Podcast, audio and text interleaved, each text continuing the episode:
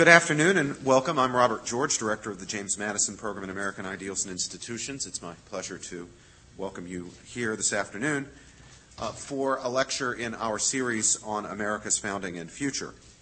Uh, our lecturer, very pleased to welcome, is my great friend Joseph Bottum, uh, editor of First Things, one of the nation's most influential and largest circulation uh, intellectual journals. Before moving back to New York uh, to take over the editing of First Things, uh, where Mr. B- Dr. Bottum had uh, served earlier in his career, he was for several years literary editor of the Weekly Standard. Uh, a native of South Dakota, uh, Dr. Bottum is a graduate of Georgetown University with a PhD in philosophy from Boston College. His essays, poems, and reviews have appeared in the Atlantic Monthly, the Wall Street Journal, 19th Century Literature, Commentary, the Washington Post, Philosophy and Literature, and the Wilson Quarterly, and many other newspapers, journals, and magazines. Uh, his books include The Fall and other uh, poems, uh, which was published by St. Augustine's Press. Dr. Bottum has been a monthly columnist for Crisis Magazine, uh, hosted for three years the nationally syndicated uh, uh, radio talk show Book Talk, and done commentary for television programs on NBC, C SPAN, PBS, and the BBC. Our America's Founding and Future lecture series began in November of 2002, and it invites speakers to examine the American founding and fundamental principles of American democracy and political thought as they apply to current questions in social, political, legal, and uh, cultural theory. Uh, we're delighted uh, to have Dr. Bottum with us today in the series to address the theme Death and Politics. Please join me in welcoming him. Jody?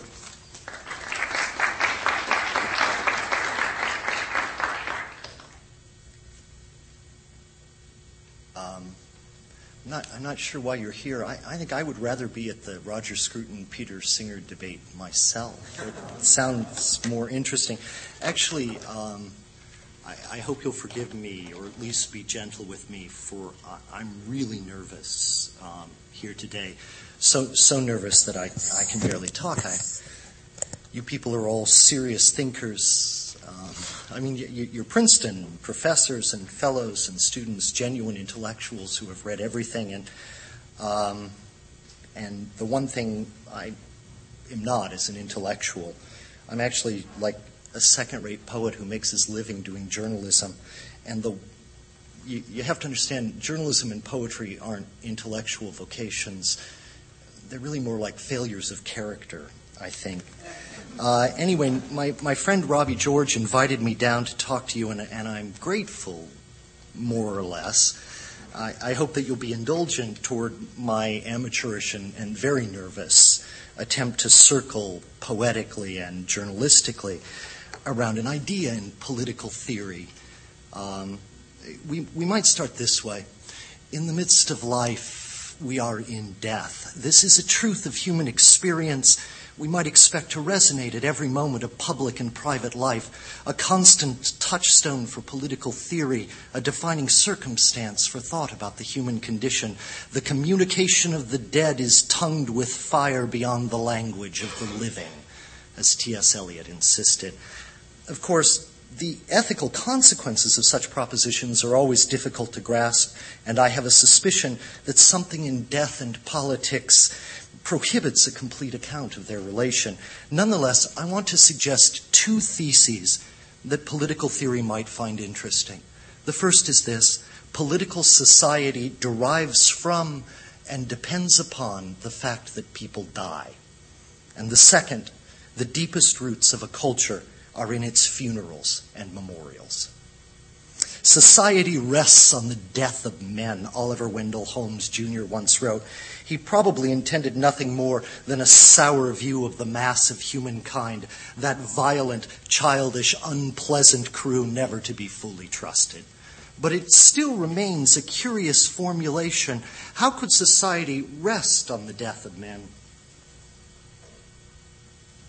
rather than being threatened or destroyed by death. The fact that death touches politics hardly needs demonstration. The human condition is to die, and politics is a means by which we jointly face that condition. We look to government to establish justice, ensure domestic tranquility, and provide for the common sense and or common defense, and we do so because through injustice, riot, and invasion, we can die. We look to government to secure our blessings to our posterity because you and I will die. Strands of mortality run through every fundamental political problem. Thus, for instance, politics may concern property in some essential way, but questions of property quickly raise questions of inheritance. Although actually, this should be turned the other way around. As Holmes himself once noted, the legal analysis of inheritance came first in the history of common law, and definitions of property and contracts were derived from the law of inheritance. He builds nothing on this fact, but it seems to me deeply suggestive for a theory about the priority of death in our social organizations. So, too, political forms recognize death, for they are always most fragile at the moments of transferring power from one generation to another, something that Renaissance tragedy knew when, from Boccaccio to Shakespeare, it told sad stories of the death of kings. And as for the idea of political rights, we have only to note that every enumeration of such rights begins with the right to life, in the presumption that life can be taken away. We might even decide that all other rights are intelligible only by analogy to the original right to life. But mortality is a word that moves in two directions. It moves towards us in the fact that each of us must face our own death, and away from us in the fact that each of us must face the death of others. And the question is which do we see when we notice a connection between political life and death? Is politics involved with fear or grief? Is it concerned with how we try to avoid, prepare for, and extend our influence beyond our own death? Or how we defend, bury, and remember others? If we insist upon a universal right to life, is it because we fear that the killing of others may lead to the killing of ourselves? Or because we grieve at the essential wrongness, something that cries from the ground in the killing of others? A little bit of both, no doubt. Modern liberalism long ago rejected the magical accounts of political formation, that the gods themselves established Gilgamesh's city, for instance, or that the priestly anointing of Menes sanctified the pharaoh's rule in Egypt. And consequently, our explanations for the prehistoric beginnings of culture have grown a little thin. But there is a certain plausibility to the generally modern vision in the common reading of Hobbes, for instance, of a primordial world of fear in which humans gave up certain natural freedoms in exchange for mutual civic protections against their threatened deaths. And yet, this cannot be the complete story, since the archaeological evidence is overwhelmingly on the side of grief rather than fear by a huge majority, the surviving remnants of early human settlements are tombs, mausoleums, graves, crypts, sepulchres, and cenotaphs. Insofar as the ancient stones speak, they seem to say that the earliest civilizations were not armed forts, but religious burial societies. Similar hints of a deep connection between the foundation of culture and the purpose of funerals between political justice and the reaction of the living to the death of others are scattered across the ancient literary record, from Gilgamesh's civilization threatening grief for his friend Enkidu to the central place the Egyptian Book of the Dead accords well treatment of corpses in its catalogue of moral actions. In Greek literature, for instance, they begin with that strange scene at the end of the Odyssey in which Odysseus' last task before he can resume rule in Ithaca is to take an oar and reenact elements of Elpenor's funeral. And the uniting of politics and death reaches its peak in Euripides' claim uh, that Athens has the authority to force other Greek cities to obey universal Greek civilization in the care for the dead.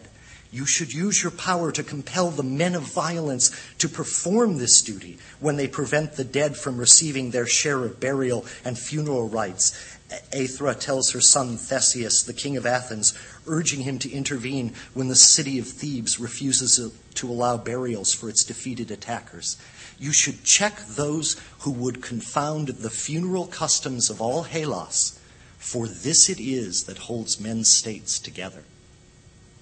Meanwhile, in Latin literature, the hints of a connection run from Lucretius's curious ending of De Rerum Natura with the cultural breakdown of funerals in a plague, and down to the appearance of funerals at every key turn as Virgil shows the struggles of Aeneas to establish a new city and bring the gods to Italy.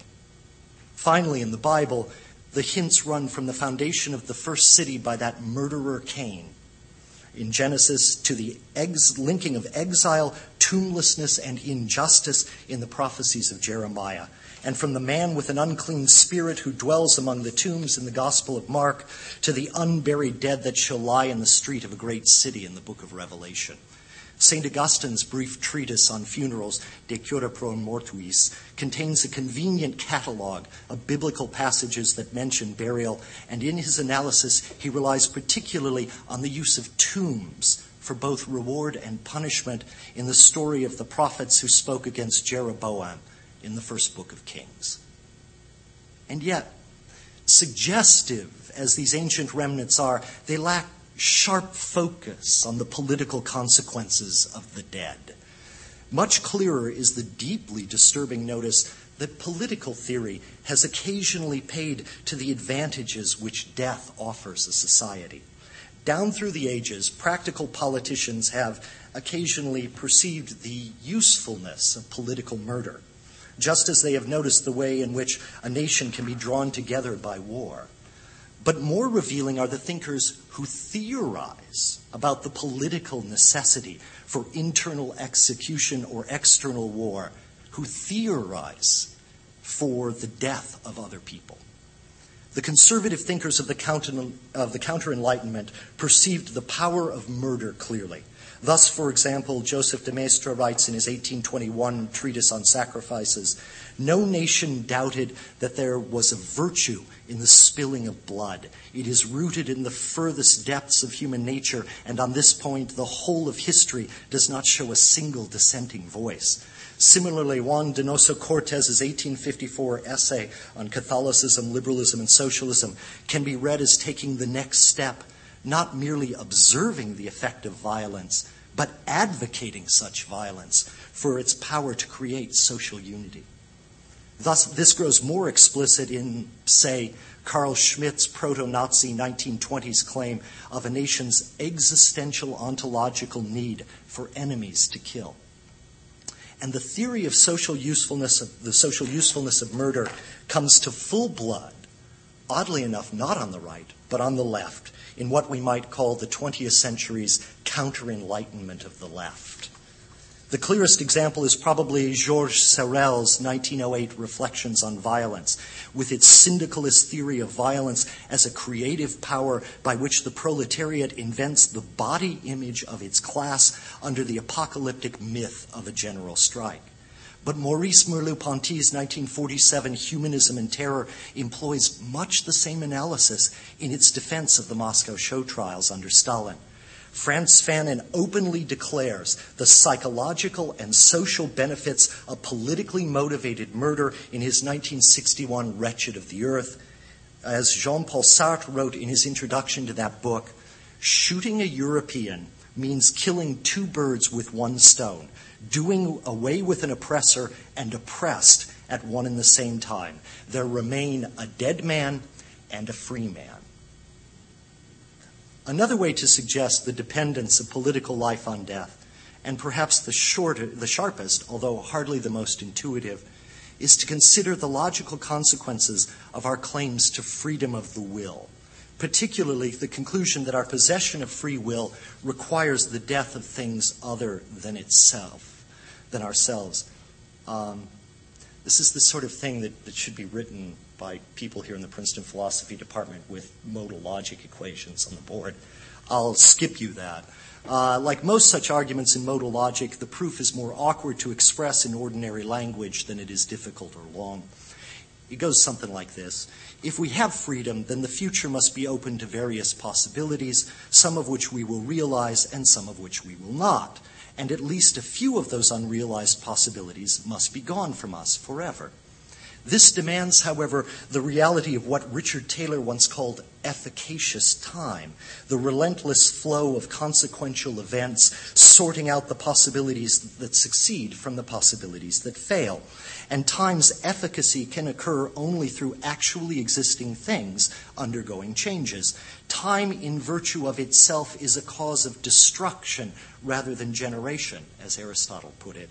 In every change, some actuality, whether substantial or accidental, must cease to be. Given then that free will requires the efficacy of time, and that efficacious time requires change, and that every change requires the death of something, our free will therefore depends upon a world in which actualities actually cease to be.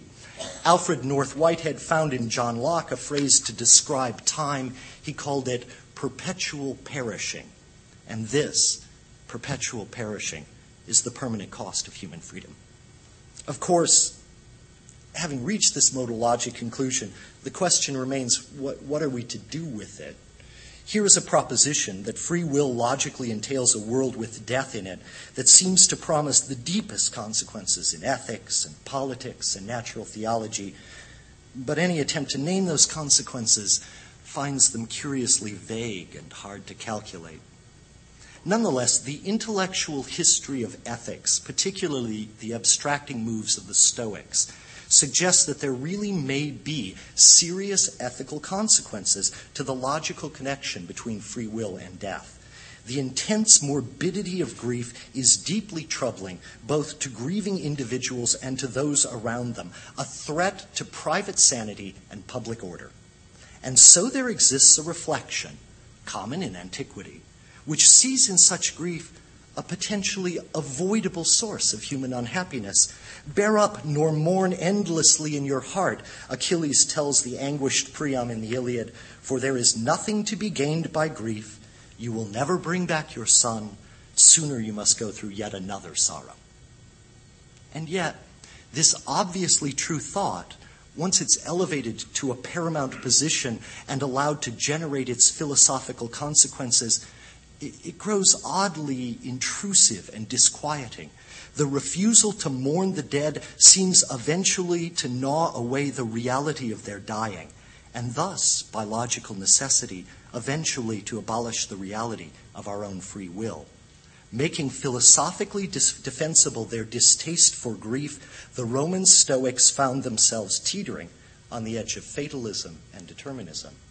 If you wish your children and your wife and your friends to live forever, writes Epictetus, you are foolish, for you wish things to be in your power which are not so. A serious investigation might trace this thought as it runs all the way down, as if by its own momentum, to Marcus Aurelius, for whom all external things, even his own actions, come to seem at last unreal. It is for our faculty of intelligence to apprehend how quickly all things vanish away, he writes, how worthless and despicable and unclean and ephemeral and dead.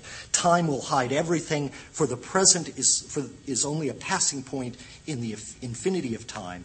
Death reduces all to the same condition, what we despise equally with what we love, as well fall in love with the sparrow that flits past and in a moment is gone from our eyes. There may be similar parallels in political theory to the logical connection between free will and death.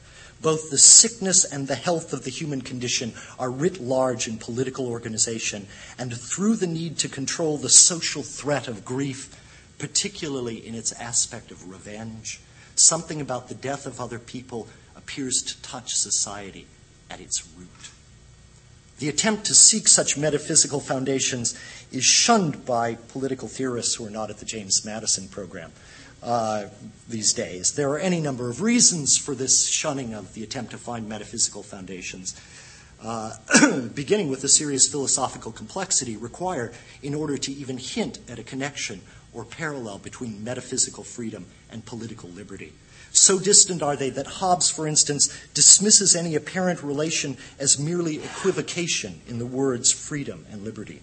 John Stuart Mill argues in his 1843 System of Logic for the truth of free will as a proposition formed in the modalities of possibility and necessity, But in the very first lines of his 1859 On Liberty, he sets aside, with a little bit of disdain, this metaphysical question of free will to ask instead the question of civil or social liberty.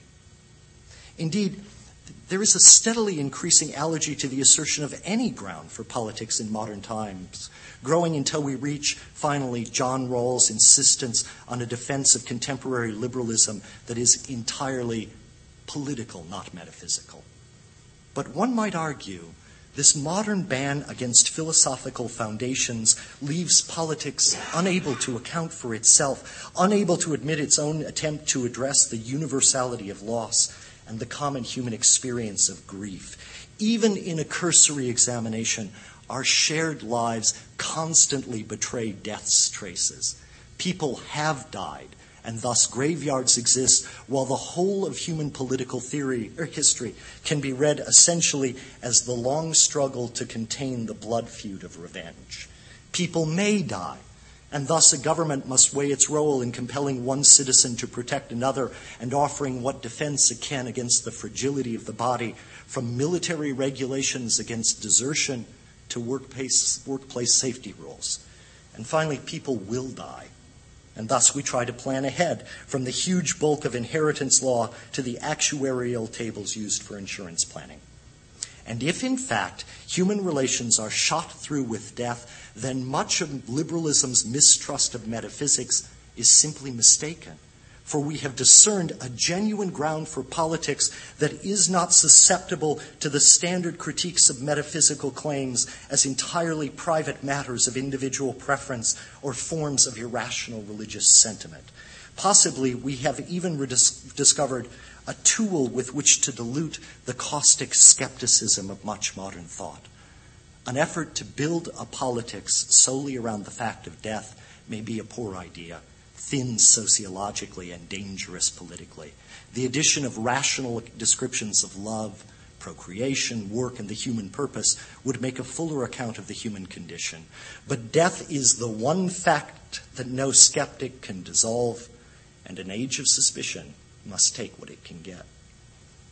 The problem of how much weight to grant time's perpetual perishing is as old as modernity itself. Indeed, in a certain sense, this is the defining problem of modernity, and it resurfaces in every generation's political quarrels. Society, as Edmund Burke famously declared in 1790, is a partnership not only between those who are living, but between those who are living, those who are dead, and those who are not yet born. To which Thomas Paine replied just as famously in 1791 I am contending for the rights of the living against their being willed away and controlled and contracted for by the manuscript assumed authority of the dead. In another sense, however, neither side in the modern debate has fully appreciated, I believe, the role of the dead in establishing and maintaining civil society. Death's social benefit, particularly through the family, has been taken for granted, with the result that as the dead have faded, so the reason for the argument has grown weaker with every modern generation. However much they seem at odds, the proponents of individual trumping notions of social good and the proponents of social trumping notions of individual rights share, it seems to me, a thinness of cultural analysis. The argument during the 1980s between the communitarians and the Rawlsians, for instance, essentially recapitulated the quarrel of Burke and Paine, but with less ground to stand upon and less feeling for what it is that the dead provide for us. We need a lens through which to see this more clearly, and the easiest may involve the separation of the natural order from the social.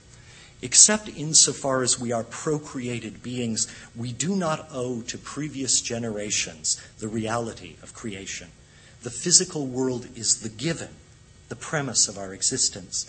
Those who went before us did not make this globe, and they did not bequeath the natural order to us. They merely left it.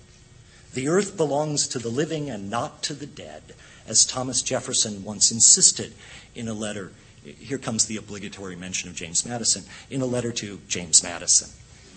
As it happens, that correspondence between Jefferson and Madison was ostensibly about whether or not governments had the right to incur public debt. But the exchange between Madison and Jefferson is interesting, for it quickly turns into a question of whether public debts incurred in one generation must be paid in another, and thus to the question of whether the dead can bind the living. What Madison saw is that the social world, unlike the natural, genuinely has been inherited. It is the manufactured. The social order was built, maintained, and left to us not just by a vague and nameless antiquity, but by particular people within living memory whose serial deaths link us to the past. We receive the buildings that they built, the languages that they spoke, the books they wrote, the ideas they had, the economic opportunities they made possible, the moral consequences of the things they did, the memories they left in us, just as others will receive ours. The improvements made by the dead form a debt against the living who take the benefit of them, as Madison wrote back to Jefferson. The debt cannot be otherwise discharged than by a proportional obedience to the will of the authors of the improvements. We might put this question, or put the question this way Where in modern political theory is there room to weep for the dead? My father is gone from us now. And how could I ever consider this fact arbitrary from a moral point of view, as John Rawls would have it? The raw particularity of grief makes a moral claim that must be immorally set aside by imagining our relations primarily as a matter of choice. My situation good or bad, must include the tending of my particular parents' graves. Fair or unfair, it is mine to do. We need some way to express what is at stake politically in such grief, for even the most private mourning has public consequences. The irrationality of grievers, their exemption from normal manners, even when they do nothing more in their grief than withdraw from the public square. This is an open threat to civil society. Indeed, Sigmund Freud, in an astonishing, his astonishing essay, Mourning and Melancholia, Sigmund Freud argues that mourning is an insanity that we do not bother to treat as insane merely because we believe that it will pass. And the Stoics' endless passages against grief are always demands for faster restoration of rationality we must anticipate by our wisdom, Cicero insists, what the passage of time is sure to bring us. Now, there is a confusion in this Stoic line. The mental condition of grief may consist of irrationality, but that does not make it irrational to grieve. Still, the griever's disconnection from public rationality is real and a culture that closes off its public forms for the expression of mourning's irrationality, a society that eliminates rituals and ceremonies with at least a claimed origin in the most um, emotionally meaningful portions of history. This is a culture that has forgotten the hazards that those rituals and ceremonies once channeled and controlled. When grief can find no public outlet, it will make its own in the infection of social hysteria and the return of the blood feud. The inexplicability of mortality can, under the pressure of grief, issue in astonishingly destructive hunts for someone to blame. Grieving people are dangerous people. People incapable of grief, however, are also dangerous. Ritual and ceremony exist in part to siphon off the dangers of grief but they also exist to allow use of the remainder for public purposes. Just as the private dead can bind us something to larger than ourselves in the family, so the public dead can bind us to something even greater. The story of their suffering becomes part of our story, with the same demands as though a brother or a sister had died. The cultural use of the sacrificed is an expansion into the public realm of the private relation to the dead, and without well formed, solemn, and generally accepted funeral rites from the private realm, a society's sporadic attempts at unifying itself around the public display of the newly dead will appear what those te- attempts typically are artificial, arbitrary, and ineffectual. The modern failure of funerals is both a cause and a symptom of the shattering of culture into atomized individuals. We can see this rising perhaps in the increasing use of something called anonymous burial, particularly in Europe, where the dead are increasingly interred in unmarked graves or their corpses cremated and the ashes spread across large and indifferent spaces. In all Western cultures, a person was once gathered to his fathers. But constant relocation and the contemporary distaste of urban planners for cemeteries has made care of the family graves, and thus their existence, difficult. Why should it be a surprise that the family tradition is failing at the same time as the family grave? The isolated, atomized individual disappears with death into nothingness. Indeed, the logical circle closes on itself. The failure to maintain the family graves increasingly leaves the family name without meaning, and the meaningless of the family name increasingly becomes the reason not to have graves. This is not a hypothetical concern. In 1900, the San Francisco Board of Supervisors voted to prohibit future burials within the city limits. In 1912, the board declared its additional intention to evict the city's previously existing cemeteries, and in 1914, removal notices were sent to all burial sites, declaring, that, declaring them a public nuisance and a menace and detriment to the health and welfare of city dwellers. By 1937, the board had triumphed in a long series of legal battles, and the old cemeteries were gradually built over, usually after relocation to the suburb of Colma, but sometimes not. Perhaps 11,000 bodies, for example, still lie unmarked beneath the Lincoln Park golf course, and broken pieces of headstones were used to build retaining walls and drain gutters in Buena Vista Park, where fragments of their inscriptions can still be read. The only remaining exceptions to San Francisco's complete ban of the dead are a few old Catholic graves in the grotto at the Mission Dolores, the federal military cemetery in the Presidio, and a columbary in the Richmond district left after the Oddfellows cemetery around it had been evacuated.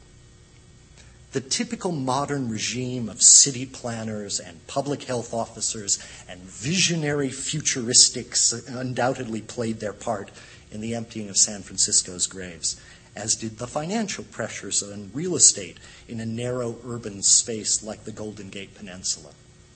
For that matter, the city's leadership was merely reflecting the gradually, gradually emerging conviction in the 20th century's turn against its past that the 19th century had taken funerals far too seriously. The Victorians, in particular, came in for a beating on this. It was the Edwardian belief that the Victorians were a sick people, and their sickness was manifested in two ways in the fact that they were obsessed with sex and the fact that they were obsessed with death. And in the Edwardian turn against the Victorians, cemeteries are one of the things that we that in urban spaces we increasingly got rid of. What all of these people missed, it seems to me, is the organizing principle that death provides a political society.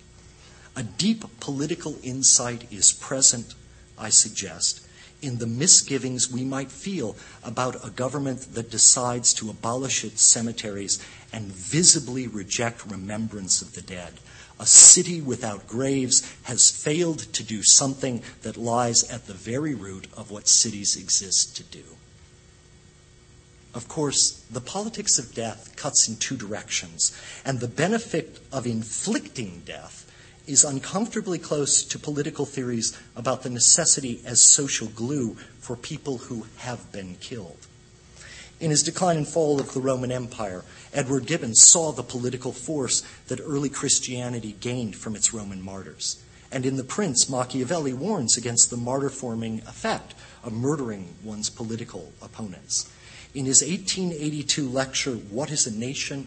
Ernest Renan seems to endorse the idea completely arguing that the shared memory of heroic suffering is the single most defining characteristic of a nation, and that in the absence of the sacrificed, there can be no nation. Where national memories are concerned, he wrote, griefs are of more value than triumphs, for they impose duties and require a common effort. And where does this deeply disturb, disturbing prospect leave the respect we want to pay, say, the young soldiers who risk their lives in war? Where does this leave, for instance, Abraham Lincoln's insistence that the brave men, living and dead, who struggled here have consecrated the Gettysburg battlefield far above our poor power to add or detract, and thus from these honored dead, we take increased devotion to the cause for which they gave the last full measure of devotion. Lincoln seems obviously right. And yet, political theory has never quite explained how it is that our devotion to a cause is strengthened by our grief at the death of those who fought for that cause. We cannot find the answer, I suggest, in the absence of a greater intuition between, of the relation between grief and politics than contemporary political theory seems to allow. Without the communion of the dead, the heroism of martial self sacrifice is irretrievably stained with slaughter, either to be denounced for its inherent bloodletting, to the dangerous loss of any concept of just war or honor or glory, or even more frightening, to be extolled for the spilling of enemy blood. As presence structures being for thought, so absence structures time. It is in absent things that we find the stable, intelligible objects through which we might know time's perpetual perishing. If I had more space, I, I would try to develop a third thesis about death and politics involving the necessity for grief and rejecting modern psychological attempts to surmount mourning a set of modern understandings expressed most completely by Martin Heidegger have always seemed to me completely backwards as phenomenological descriptions of the human condition. Anxiety about one's own death, I am willing to assert here without any proof at all. Anxiety about one's own death is less fundamental to human experience than grief at the death of others, just as fear for our own lives is less compelling than fear for the lives of others. But even without this third piece of the puzzle fully developed, we can see the political benefits of shared dead. These are dangerous waters to stir to life again, but without them, we lack all thickness, seriousness, and purpose in our political endeavors. About all this, the communitarians had it wrong, I believe. Now, they were more right than the Rawlsians but they never reached down to the genuine metaphysical root of politics. No successful communities ever got built because their founders were enthralled with the political usefulness of communities. We create true and organic communities only when we have dead that we share. Everything is, else is artificial and adventitious and temporary and false. Frighteningly, the dead we share may be those we kill instead of those who are killed. But frightening or not, it remains the human condition. Political society derives from the fact that people die, and the deepest roots of a culture are in its funerals and memorials. In the midst of life, we are in death.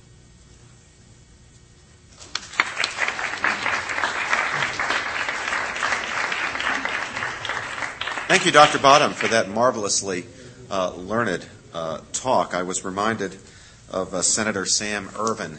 Uh, you'll excuse me, Jody. Senator Sam Ervin uh, chairing the Watergate uh, Committee and beginning his interrogation of the witness, the Nixon witnesses, by saying, "Now I'm an old country lawyer." And Dr. Bottum informed us that he wasn't an intellectual and didn't have the opportunity to read all that much, but nevertheless managed to cite Lucretius and the peculiar ending of De Rerum Natura, uh, which I'm sure you've read uh, uh only recently yourselves. Uh, great show. Uh, wonderful set of considerations to think about. Uh, and now let's talk about them. So uh, we'll open the floor. We have a custom, Jody, in the Madison program of beginning with uh, questions from uh, uh, students, if any students, either from the undergraduate program or the graduate school or the theological seminary or, anywhere else, would like to uh, open the floor to questions. The talk was just so rich. There's so much to to to to discuss. really, any dimension of it can open us up. So, are there any student questions? yes. Mm-hmm.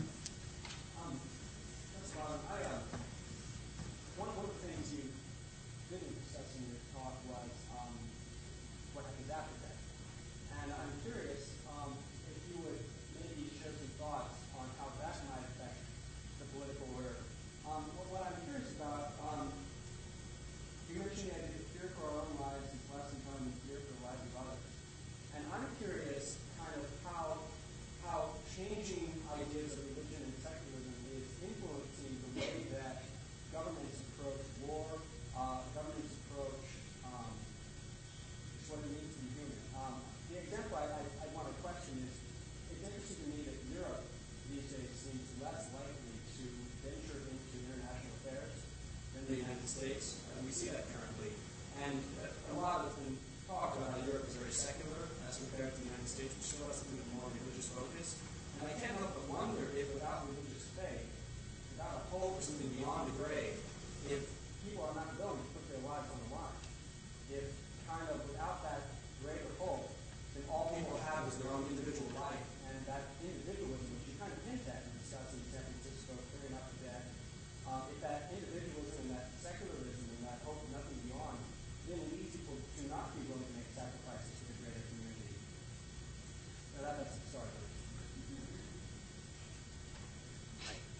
mean, I, th- I, think you're right as an intuition.